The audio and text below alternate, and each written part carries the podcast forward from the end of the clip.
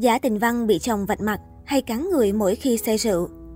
Mới đây, ông xã của Triệu Mẫn, Giả Tịnh Văn, Tu Kiệt Khải đã bất ngờ thông qua một chương trình vạch mặt bà xã khiến nhiều người dở khóc dở cười. Ngoài ra, Tu Kiệt Khải mong muốn vợ sinh con thứ tư. Vào ngày 21 tháng 2, Tu Kiệt Khải đã thu hút sự quan tâm của truyền thông Hoa ngữ khi tham gia vào một talk show. Trong chương trình này, nam diễn viên đã bất ngờ tiết lộ những câu chuyện thầm kín giữa hai vợ chồng anh. Trong chương trình, Tu Kiệt Khải đã bày tỏ sự động viên đến vợ Giả Tịnh Văn hãy thoát khỏi sự gông cùm của thiên chức làm vợ làm mẹ để gặp gỡ bạn bè thân thiết. Đồng thời, nam diễn viên cũng cho biết bản thân anh cũng dành nhiều thời gian hơn cho vợ để cô có thể tận hưởng cuộc sống thoải mái hơn. Với những điều mà Tu Kiệt Khải chia sẻ đã khiến không ít cư dân mạng ghen tị với nàng Triệu Mẫn, Giả Tịnh Văn, đồng thời khen Tu Kiệt Khải đúng chuẩn mẫu chồng nhà người ta. Tuy nhiên, nam diễn viên cũng cho biết rằng sẽ ra một điều kiện với bà xã Giả Tịnh Văn. Yêu cầu duy nhất của anh là Giả Tịnh Văn không được say, nhưng lâu lâu say cũng không sao, Tu Kiệt Khải nói. Tu Kiệt Khải cũng cho biết mặc dù bà xã sẽ không mất bình tĩnh khi say, nhưng Giả Tịnh Văn sẽ cắn người khi say. Dù vạch mặt bà xã mỗi khi say, nhưng Tu Kiệt Khải ngay sau đó, anh cũng đã cố gắng hết sức để khôi phục hình ảnh cho vợ, nhấn mạnh rằng tuy mỗi lần bà xã say hay cắn người, nhưng trông vẫn rất đáng yêu. Trước chia sẻ của Tu Kiệt Khải về bà xã Giả Tịnh Văn, Tiểu S cũng ngay lập tức bất ngờ và thốt lên. Hóa ra Giả Tịnh Văn sẽ đánh người sau khi say rượu và cả hai cũng bật cười vì điều này. Không riêng gì Tiểu S hay Tu Kiệt Khải, nhiều người nghĩ đến cảnh này chắc hẳn mọi người sẽ cảm thấy đặc biệt thú vị.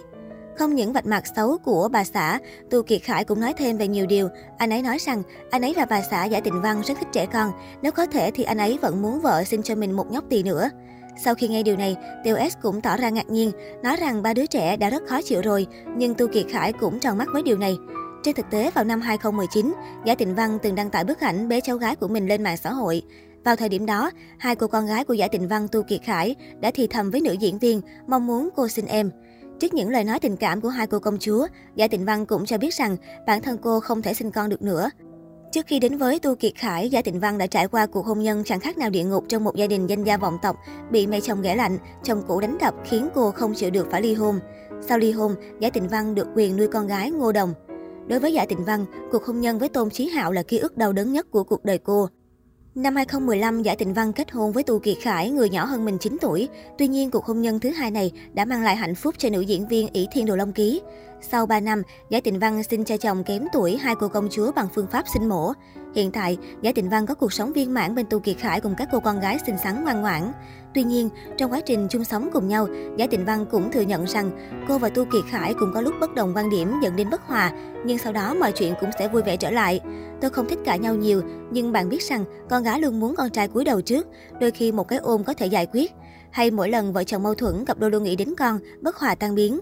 Người đẹp 47 tuổi nói, từ khi đăng ký kết hôn năm 2015, hai người không cãi nhau mà thảo luận để giải quyết vấn đề.